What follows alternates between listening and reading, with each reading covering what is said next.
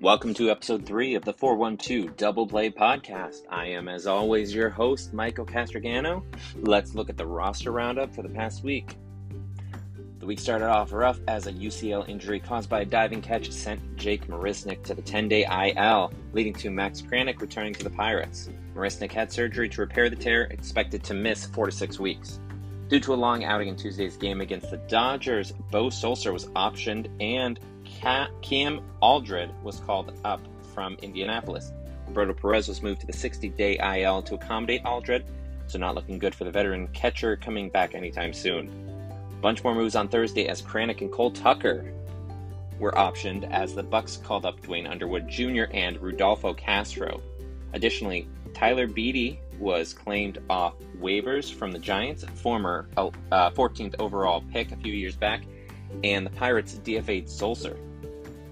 Sam Howard, who had been designated last week to call up uh, Michael Perez, was claimed by the Tigers on Friday. Not a huge loss, honestly, as he pitched to career worst marks in both strikeout and walk rates, and his velocity is down significant from, significantly from last season.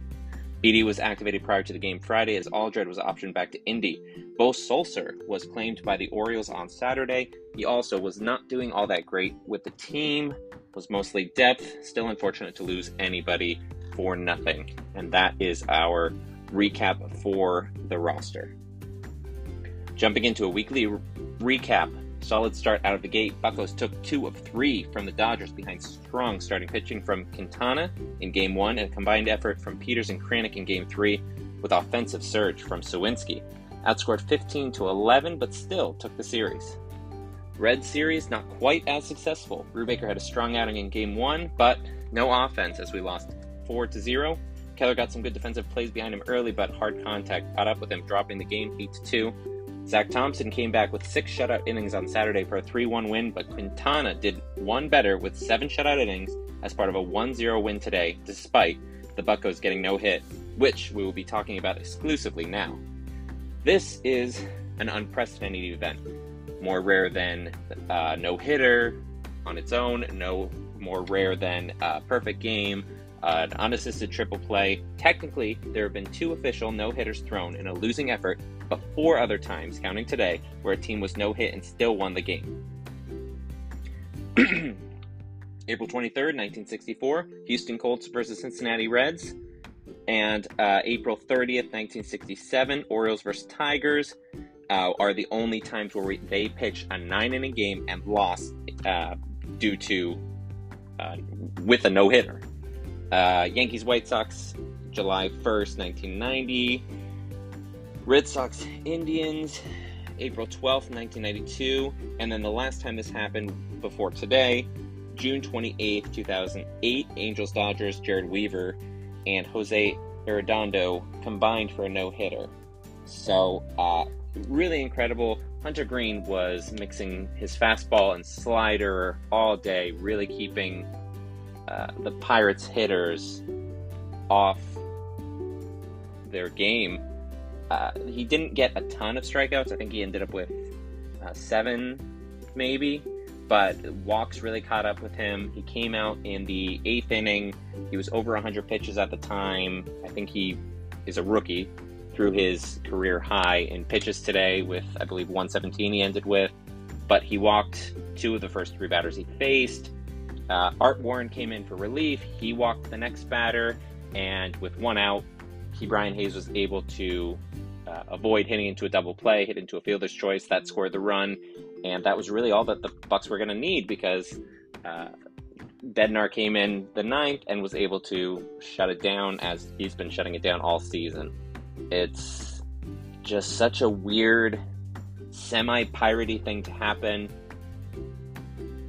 Still kind of in awe that we got no hit for the fourth time since our last no hitter in 97, but it doesn't technically count as a no hitter. This is one of the ones where, because they pitch less than nine innings, it's not an official no hitter.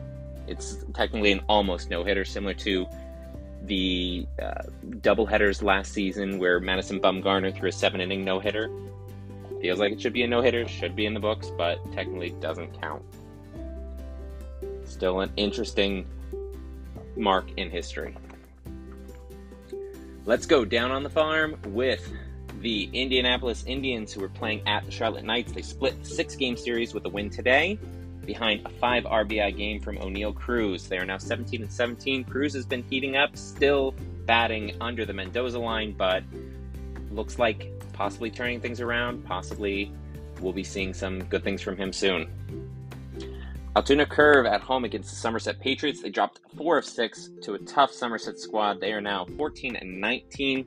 We haven't seen Henry Davis the past couple games. He was hit by pitch uh, twice in his first couple games. Worried that that might be indicative of some sort of an injury that he's been out for so long. Hopefully, we'll hear something soon. Greensboro Grasshoppers at Hickory Crawdads. They split the six game series with a win today. Big start today from uh, Jacob Gonzalez, who's been incredible throughout this entire week that he's been up with Greensboro. We'll talk more about him later on. Bradenton Marauders at Jupiter Hammerheads lost 6 1 1 today to save the sweep. They are now 16 and 17 on the season. And let's jump into our Stargell Stars. Daniel Vogelbach, possibly the best offseason acquisition by Ben Cherington, tied with our next star. Uh, Vogie went 5 for 18 over six games this past week, two home runs, five walks to four strikeouts, and a 1.101 OPS. His only job is hitting, the dude just excels at it. Love seeing him at the plate. Nice, tight swing. Great feel for the strike zone. And he just gets on base. Love to see it. Happy to have him on the team. Next guy up, our pitcher, Jose Quintana. Can't be anybody else. He blanked the Dodgers over six innings, came back, pitched seven shutout innings against the Reds, scattered five hits, five walks, and 10 strikeouts over the 13 innings pitched this week. Cherington's had some hits and some misses, but Vogie and Q, both hits for me. No third one this week in the majors, at least, but I do want to point out, like I mentioned before, Jacob Gonzalez, who was promoted to Greensboro last week after crushing it in Bradenton for the first part of the season. Playing the past five games with Grasshoppers, he put up a 632, 60, 67, 1.263 slash line, three home runs, and a stolen base just for fun, I guess. We've talked about Gonzalez before on the call, on the podcast minor league Rule 5 draft pickup from the Giants in December. He was a little old for Bradenton. We were trying to temper our expectations on that, but if he keeps this up, he'll be heading to Altoona in no time. Looking to the week ahead, we've got three games against Chicago, uh, against the Cubs in Chicago. First matchup, Wade Miley versus Dillon Peters. Second matchup, the Cubs starter hasn't been announced yet, possibly Keegan Thompson against JT Brubaker. And then we've got Smyly against Keller for the last game of the series. And then we come home for three games against the Cardinals. Adam Wainwright recently activated off the injured list against Zach Thompson.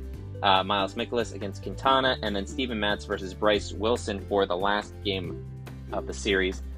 I like our chances in both series. I'm going to uh, be a little bit more cautious with the St. Louis series as I think that their pitching is very good, but the Cubs are scuffling the season. They're in between stages of a rebuild. They're coming off a couple of winning series.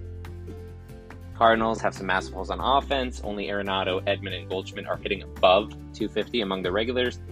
Uh, I'm going to be bold this week. I'm going to say Bucks take two of three in each one. We'll see what happens. Looking forward to these two series, but that wraps it up for us here at the 412 Double Play. Thank you for joining, and let's go, Bucks.